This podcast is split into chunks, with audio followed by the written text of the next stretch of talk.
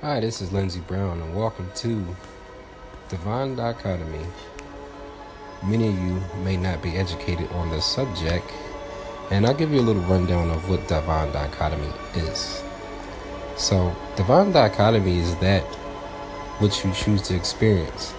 You might not experience one without the other.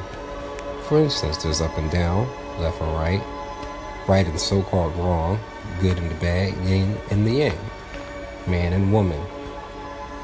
Divine dichotomy is something that's going on even if you're not educated on the subject. It's something that simply exists.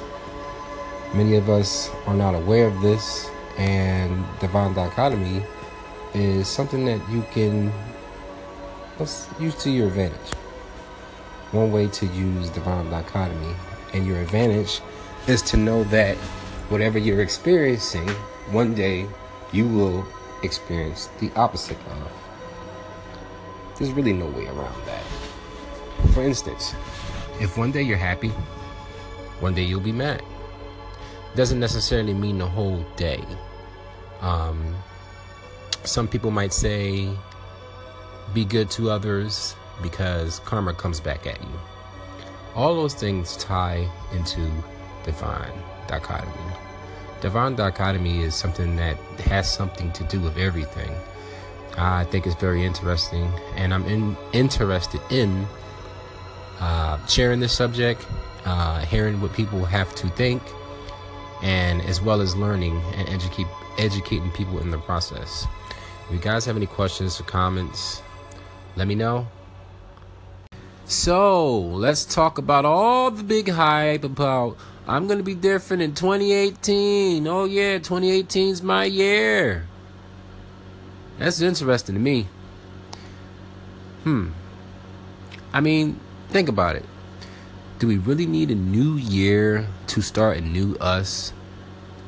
I'm very mental. So for me, mentally, mentally, keyword mentally, if you take that word and you think about it, because that's what mental is, you don't need a new year to start to be a new you. It starts today. Every minute, every second, every hour.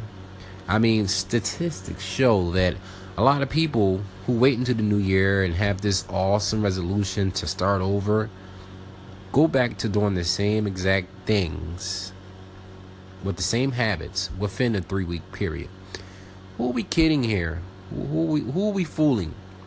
So let's just start in our minds first and say, if there's something that you want to change, then do so. You don't need a new year to wake up and do the same things that you're already doing over again.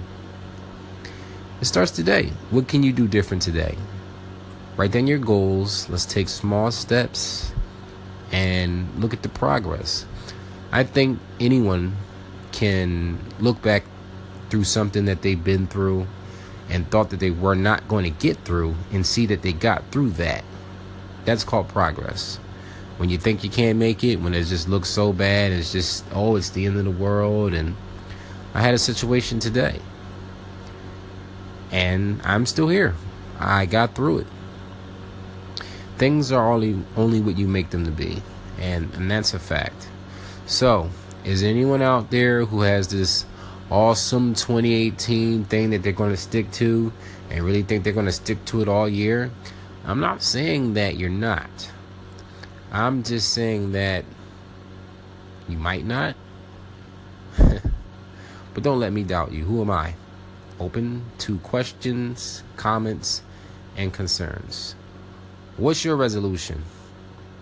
Did I make one? That's funny, right?